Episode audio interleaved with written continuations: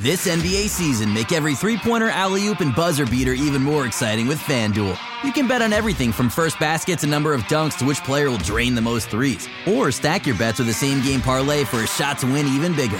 It's quick, easy, and you'll get your winnings fast. So download the app today and see why we're North America's number one sportsbook. Make every moment more with FanDuel. 19 plus and physically located in Ontario. Gambling problem? Call 1 531 2600 or visit connexontario.ca. Hi, welcome back to the What Do You Love Most About Basketball podcast series. I'm Rose Samson Folk, and today I am in conversation with James Bu, whose claim to fame is probably trying to find outlier superstar talents in lesser known players. Today we're discussing aesthetics and the availability of basketball content, particularly the high value version of it, because James was somebody who came to basketball late in his life and has been endlessly fascinated with how he can learn about the game online. And of course, aesthetic is the I don't know. It's it seems like it is the it is physical communication of art or it is just art in itself. And so we discuss the different forms of it, what it means when it's tied to value and uh, competition and winning and all that kind of stuff. So I sincerely hope you enjoy the podcast. Um, yeah, enjoy.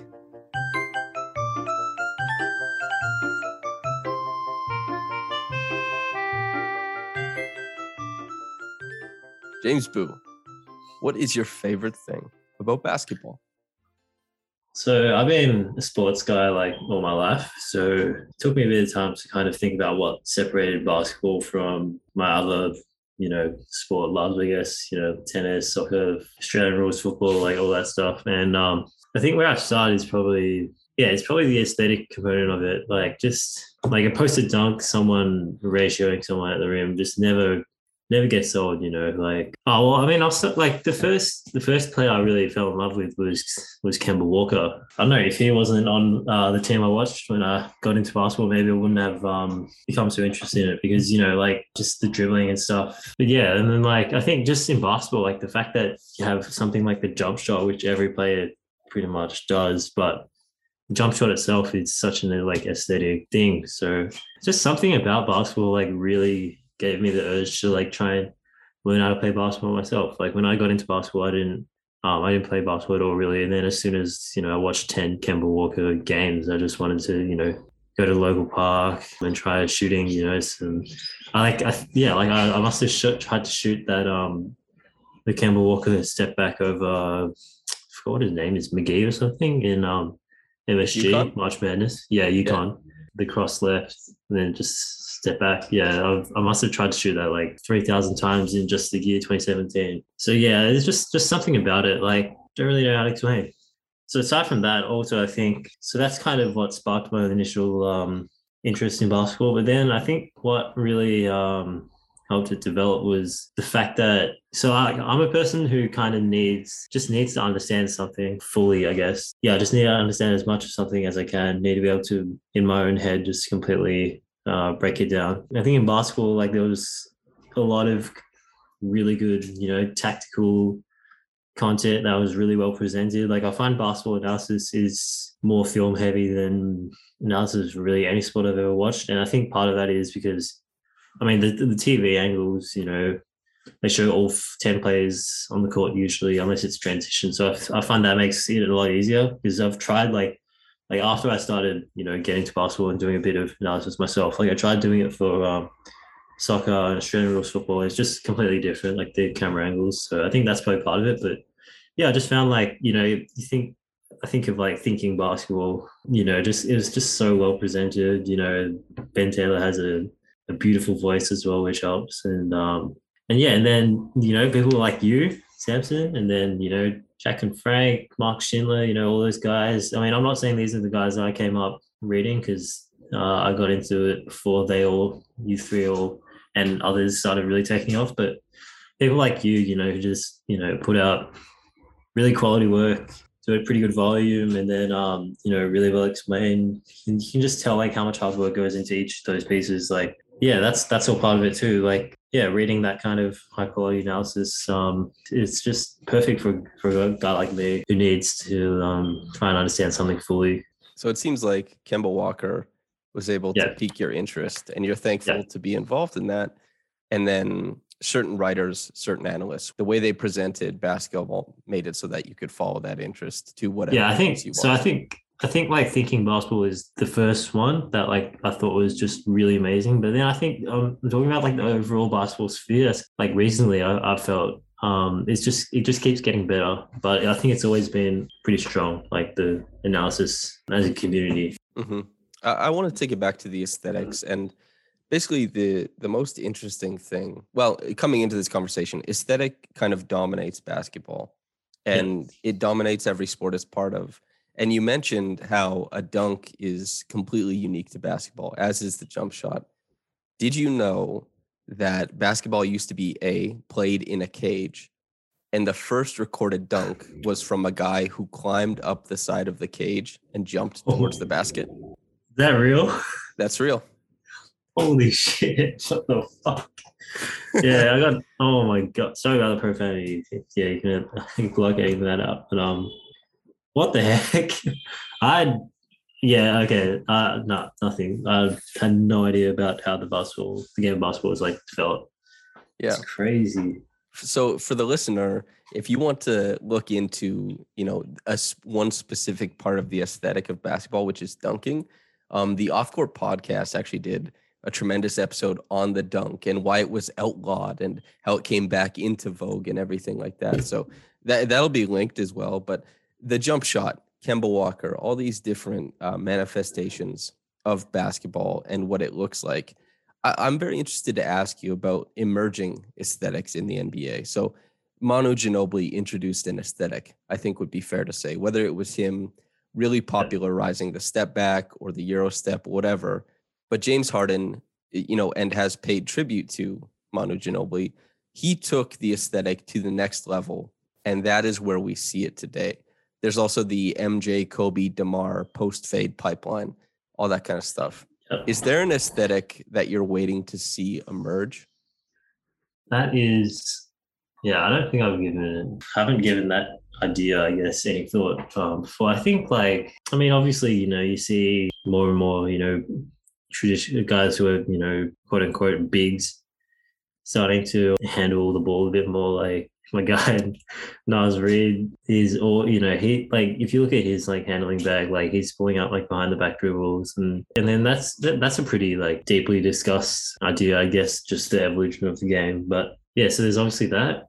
I don't know if this would count. I mean, it's just I don't think I haven't watched a whole lot of historical basketball, but I feel like kind of like Doncic and I mean Harden as well, really, but like Doncic and Jordan Poole. Like I feel like one of the main things I've heard about one of the like like key buzzwords in basketball recently has been like deceleration and change of direction and I mean I guess that's always been part of it really though. But like I, f- I feel like yeah maybe that's like I find Jordan Poole especially the way he like you know dribbles changes directions I feel, I feel it's like I still fi- like I feel like that's the first time I've seen it. My years watching the NBA like obviously borrow, borrows elements from other people but like he's like going from he's like walking his dog or something to like you know suddenly getting super low. So I think like yeah that's that's kind of my thoughts. I don't do I don't think I really have a super clear idea about that question though Yeah, that makes sense. I, uh, the next thing I would ask about aesthetic is how it's intrinsically tied to success,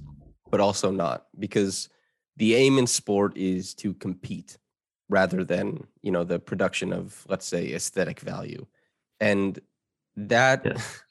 you know that intersects also with the fact that it's an entertainment product, and so it's very interesting to think of aesthetic in the way of basketball because we've found players who mimic aesthetic to success, but also there are many players who have brought on their own aesthetic to success.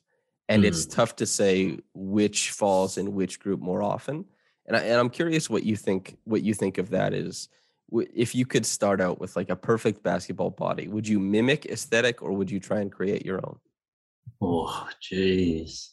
I I mean, I definitely say, I definitely say mimic. Like, I just, such a great question. Like, like when I first got into basketball, like one of the things I really wanted to do was mimic how, because I played a bit of soccer before then, and then like soccer was probably my favorite sport for the few years before I got into basketball, and then uh, like I was never really good at it, but like my favorite part about it was yeah one of my favorite things was seeing you know like especially like you know a left winger their ability to like kind of you know fake one direction and and go the other like it was like such I still find today like in comparison to like the basic crossover like in the NBA which is still so effective like I feel like soccer like the um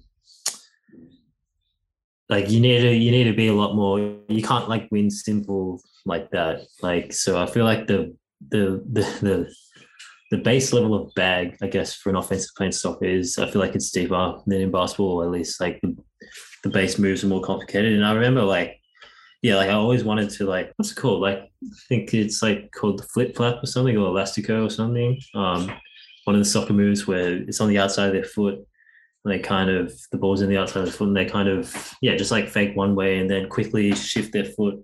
So they push the push they push the ball out. Like let's say it's on the um the ball's on the outside of your right foot you push the ball out right? Then you like inst- instantaneously you know swipe your foot underneath the ball and then bring it back um left using the inside of your foot rather than the outside like um like that kind of change of direction i thought yeah like that's something i always wanted to really do in basketball and then but like obviously that's been done, you know, like like after all these years of watching basketball, I realized, you know, like John Wall, that classic almost like fake post up, like one dribble and then super hard cross, like that sort of stuff. Um uh, you got the Shammgod, which is kind of a really similar concept. Yeah, I'd be I'd be curious to know if there's any um basketball players, you know, in the modern day who kind of, you know, brought their own aesthetic. Because I feel like, yeah, I don't know, I'm not gonna answer that. Like, uh, because I'm not like yeah, I'm not a great athlete, so I don't know why I'm talking about my own experiences so much. But um, I think in general, like a lot of these new NBA players, they actually do end up bringing their um their own aesthetic to it, which is yeah, really impressive. And that's it's, it's not something I thought about deeply before, but like it actually is now that I think about it, like such an impressive thing. Um, but like for me, I think I'd just be like mimicking, or at least you get you you like you mimic super range a wide range of skills you figure out what you're good at, and then you start maybe like adding a few wrinkles to what you think you're good at. Mm-hmm. Well, I think the the interesting thing, right, and is that maybe these aren't things that they work on in discrete scenarios. That perhaps because basketball is an invasion sport, that aesthetic comes about because of the way they're defended, and that somebody yeah. you grew up somebody you grew up playing against could be just as responsible for creating a foundational right, aesthetic right. for the NBA as the person who's That's actually doing it because of how, how they dictated you play against them. For example, like Nikola Jokic not looking at the basket but throwing in layups is very obviously because he had to be an incredibly creative finisher against larger men since yeah. he was a, a young boy yeah. and stuff like that. So I think point. that's interesting. Oh, that's that's a great point. Like um like this is yeah, Petey Webb in his Lamelo in his yeah, his Lamelo deep dive, I guess, before that draft. Um, that's something he brought up. I think it was that piece. It might have been that piece, or it might have been, you know, his episode bouncing around with you and Evan. Yeah, actually, memory's a bit muddled. Um, but yeah, like he brought up how he was always playing against people, you know, way up above his level, and he just had to find all these. Like, I think that he he, said something along the lines of like he just got, you know, he's like, yeah, it's like this idea of you throw a guy who's kind of undeveloped, underdeveloped into you know a group of guys who are just much bigger and more athletic than him, and, he, and then he's just like you know figure it out. And he mentioned how Lamelo found some really interesting um, answers. So yeah, you got him. You know, I feel like you can like the, yeah, I feel like like I remember this quote Jaylen Nowell had after a Minnesota game. It was like you know when he used to play in Seattle, like you can't call fouls as the offensive player that easily, I guess. So, and I feel like thinking about it, like you think about know Kevin Porter Jr., Jamal Crawford, like yeah, I feel like they, I don't know, maybe don't look for contact as much when they're playing because they know um, maybe that's inviting contact from the defenders and that's not going to get called. Like they all have ways to create their own space without relying on you know a call from the umpire, uh, the referee. I don't know, something like that. Mm-hmm. I think yeah, that that makes me think about like quite a few different things about obviously it's it's all born from like the famous quote necessity is the mother of invention but the fact that you know Eh, different different people colliding at different points in their lives are creating all these different outcomes And th- this kind of brings me to the next thing is that you play your friend, let's say, and you don't think about it this way. You you would say out loud, "My friend knows how I play," but Yeah. realistically, they're actually familiar with your aesthetic and can more easily recognize when you're about to do something. And players who have unorthodox aesthetics, you brought up Jordan Poole and the ability to go from walking the dog to being like completely perpendicular to the court almost and bursting into Yeah. space. Uh, what advantages do you think come with being irregular in the NBA with how you look? Oh yeah, I mean, yeah, I feel like this is this is a tough question because I'm just like I'm kind of at a blank thinking of like what like which players I would consider genuinely um genuinely like you know irregular. I guess like go- going back to Jordan Poole, like I kind of disagree with a lot of the um, analysis on him, I guess, because like people say he has an amazing first step. Like I think his first step is probably overall like probably on the it's probably above the 50th percentile, I guess, if that's the right way of saying it. And then um yeah, I guess that's what I'd say. But like I think irregularity is probably a big part for now, I guess, um, especially of you know how he's so successful, um, you know, getting to the rim and stuff. But then even then, like teams have started figuring it out. Like it's actually crazy how like adaptable these NBA players are. It was like even when there is a um a new ir- ir- irregularity, they kind of figure it out pretty quickly. So um, I think any advantage you get is probably just doesn't last very long because it's the NBA. Like you, you tweeted about this the um probably middle of last year, I guess. But um, you know the the six seven six eight ball handler making a skip pass like that legitimately broke the NBA for a little bit. But then teams, you know, they've started to get really good at defending that. I th- like you definitely get benefit, but I just think these because these these these NBA teams, these players, they're so smart.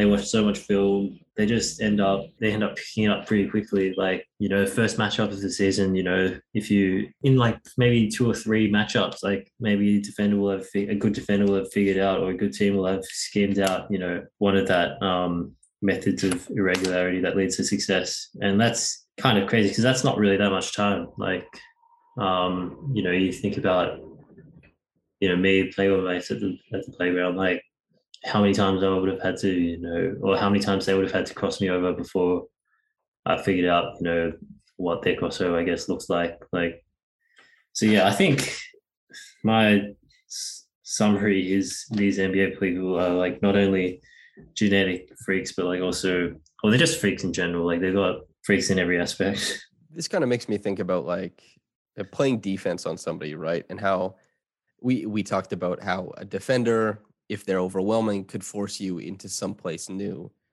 But an offensive player, a lot of times, if they're facing a good defender, they're forcing the defender to kind of mirror their actions. Like the best Yeah. one-on-one defender you could possibly think about is a mirror for what the offensive player is doing.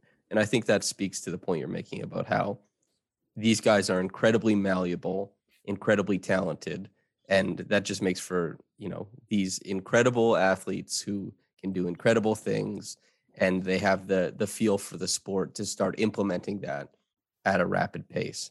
And I think that's that is what aesthetic is. That's that's what it's all about is that there are people on a court you wouldn't have to know their names but you can recognize what's happening there but it also it does make me think about aesthetic dominates the iconography around basketball and something i've taken like a, a fun little term i use is aesthetic merchant uh, for somebody who can only identify players as being good if they see that player playing in a similar way to players that were understood as good before.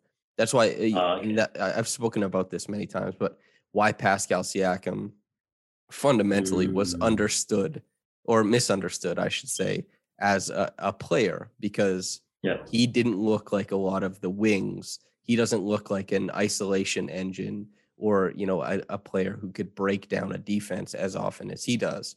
And it also makes you think about OG Anunoby. And the Raptors have been drafting the underrated archetypes for a while, so it only makes sense that these two guys are brought up. But OG being thought of as a three and D player, despite being in being the number one post hub for the Raptors this year, being a really high Hmm. isolation usage player, and being a wing who is above average both in transporting himself to the rim with the ball and finishing there. Like he he by the numbers, by the actuality of the game is very much almost the opposite of 3 and D. But because mm. people don't like slow down post hubs because people don't like watching him drive because it's clunky, they just assume that it's bad. And I, I find that incredibly interesting. I, I wonder what you think about that. Well, I, mean, I've got to kind of expose myself here, but like, I think that like that kind of, yeah, the aesthetic merchant, merchant, like, I, I don't. There's it's not that. Not that I think there's anything wrong with it because subliminally saying is like, yeah, we're all kind of shaped by like what you know we experience nothing that's nothing like deep or anything but like like going back to the um the basketball question like would you try and mimic aesthetic? Would you try and add your own? Like if i got no inspiration you know i'm not going to just magically come up with anything at least me but but going back to yeah um the basketball thing like yeah shit me with like LaMelo Ball like before he came in really um my idea of an offensive engine was be the defender draw defender make the right read. Yeah, and then like only kind of yeah, like only kind of recently, um, I've realized like LaMelo just like dribbling it up the court quickly, having his crazy vision, and just you know passing it before the defense is set. Like that's an advantage every time as well, actually. But it's just it's just completely different to what I was used to watching um, previously. So I kind of undersold the impact of that. So I think, yeah, I think you've you're on a winner there. You've you've absolutely hit it bang on the spot.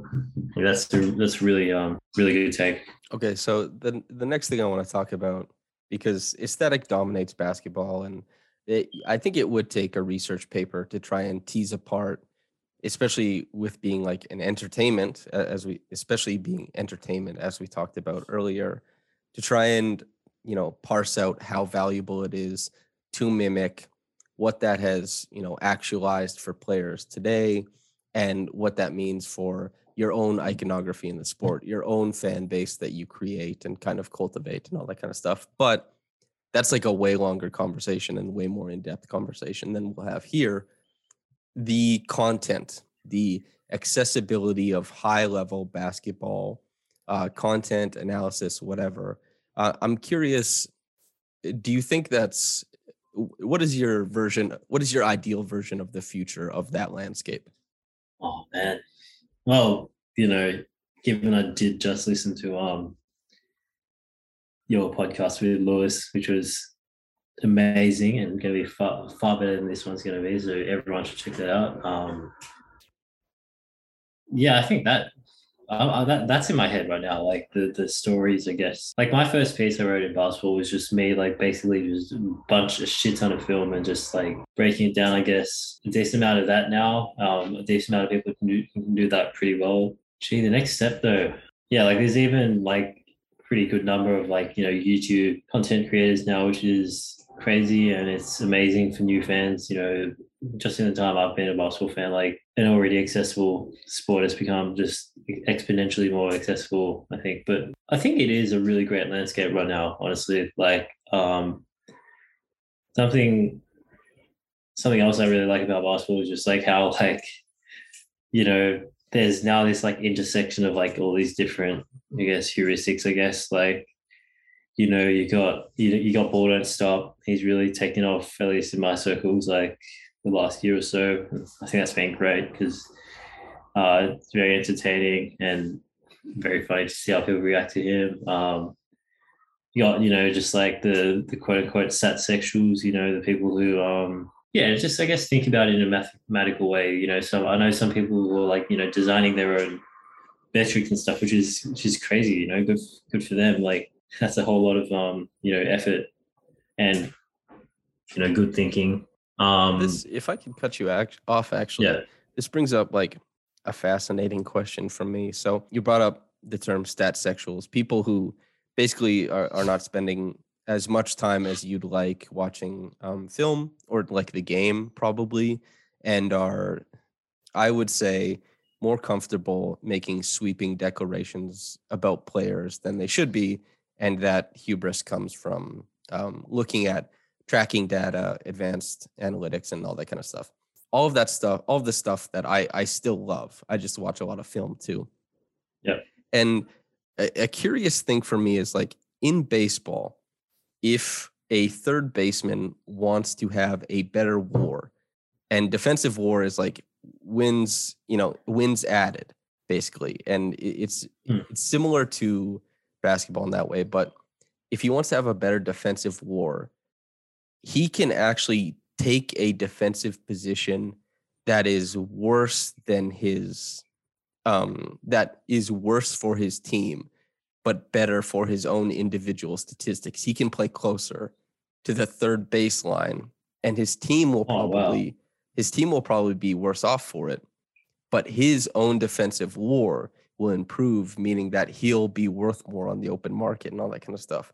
I'm curious if you think that like I'm curious if you think tracking data or players might kind of learn or catch on to this like this ability to kind of game tracking data to become more valuable in the eye of whoever is evaluating. And obviously like war is something that is in the it's in the negotiation room for baseball free agents for re-signees and all that kind of stuff and like they arbitrate based on that sometimes. So Yeah. eh, baseball is obviously at a different place than basketball and basketball Mhm. has like um, a coach who can take you out and do that kind of stuff but you know baseball is a little bit more limited in that regard but I, i'm i'm curious what you think about that Yeah, I, I just think it depends on really like how um how popular, you know, yeah, how popular that sort of like tracking data you mentioned, you know, gets,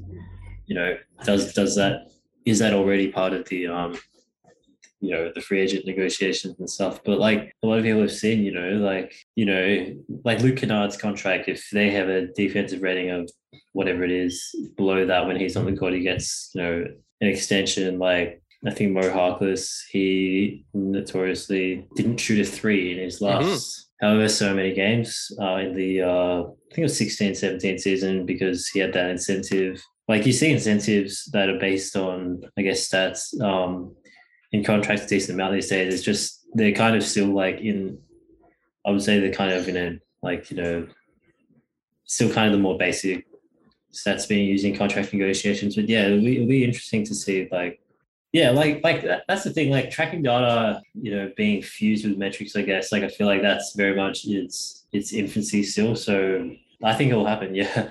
Uh, Okay, so- because we've seen we've seen players try to game the current system already so yeah. So you, you and i have talked about before like how skip passes can sometimes be fetishized. How different aesthetics are attached to different archetypes of players. And are those players more appreciated just on twitter or in certain groups? Does that actually affect what contracts they might sign? I'm curious what you think analytics has done to the aesthetics of basketball.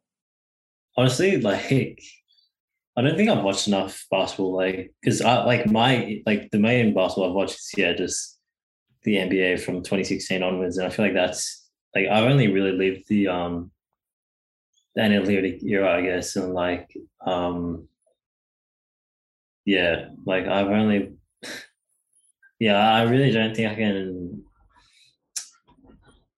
ah i mean like something like player having an open shot, you know, 15 and then like taking a couple dribbles to get behind three point line. Like that's, I think that's like, uh, like I'm sorry to people who like, you know, get because you know people who work in analytics like full time they get this shit all, all the time. They get all this like, you know, you know analytics slander like oh you know a mid range shot is not analytics and stuff. It's like and I don't want to like add to that, but I feel like yeah like players who used to um yeah probably just catch and fire then like um like you know they get they get a 15 feet whatever it's in like transition probably like and they just you know go uh take couple drills and get behind three point like that like that's definitely analytics advanced i feel like yeah like probably um yeah like off off cuts as well too like in basketball as well like i feel like you probably see a lot more passing out of like cuts than uh, you probably would beforehand. And um, so yeah, I think that's kind of like that whole like shot selection thing. That's probably one of the, the main ones, I guess. Um, if I if I could interject, I think yeah the the main thing for me is that analytics has like a very loose impact on superstars, but Yeah. an overwhelming impact on role players, for example. Yeah. And that could you could see the what would Dorian Finney Smith be if he played in 2006 relative Right. to what he's playing like today. And that's one of the easier points to make is because the the Dallas Mavericks were one of the teams who on their practice court had spacing boxes. Like spots on the court that they mapped out were the most efficient maximized spot for a guy to be standing Mm. on the court to create spacing for the spread pick and roll for Luka Doncic or something to that effect, right? And I think more than anything, role players are what's changed immensely. Stars will always be stars. But you look at a role player in 2011 and then a role player today, it is vastly different what you're getting and what's being asked of them. Yeah, that's uh yeah, that's a really good point.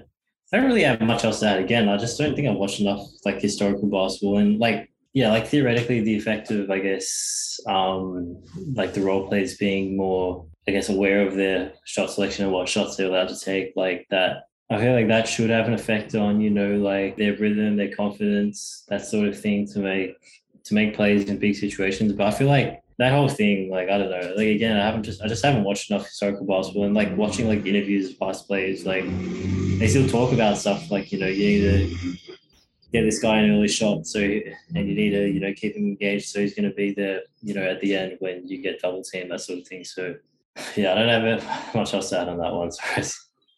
No, that, that's that's good. That's um, we're basically just looking to tease some insights where we can and where there aren't. I mean, you just keep it moving. There isn't Okay. always a, there isn't always a good answer to a question. Some questions are really hard. As long as it's as long as it's what you think about basketball, then then there'll be good stuff. Before we get out of here, is there any parting shots you want to give to aesthetics or um, the coverage of basketball or anything like that? Not really, to be honest. Actually like I actually just really love like the way the game is growing, the way the landscape is developing. Like I think, yeah, I think the overall di- direction is yeah, I think on court, I I think it I think basketball like is both in a good spot and then like in a place to develop well because yeah, just again like I think you're seeing more and more voices and I think yeah, that can only be a good thing, you know, more perspective. So that's what I would uh, probably say. So yeah, nothing else apart from that. That's as good a place to sign off as any. More voices, more yeah, a bit optimistic. That's that's surprising for me, but yeah. well, optimism is good, even if it is surprising. James, thanks so much for coming on, man. Yeah, no worries, Samson. Thanks for um yeah, thanks for inviting me on. I still feel hopefully I kept my uh, imposter syndrome pretty hidden uh throughout that because instead of 40 obviously, but she—you got some you got some got some some great people on on this. well, if, if you didn't, I can. I'll hide it in post, if anything. Appreciate that. uh, listener, thanks for tuning in. I hope you enjoyed it immensely. There are more of these to come. Thanks for tuning in. Whether you got into this in the morning or at night. Have a blessed day and goodbye.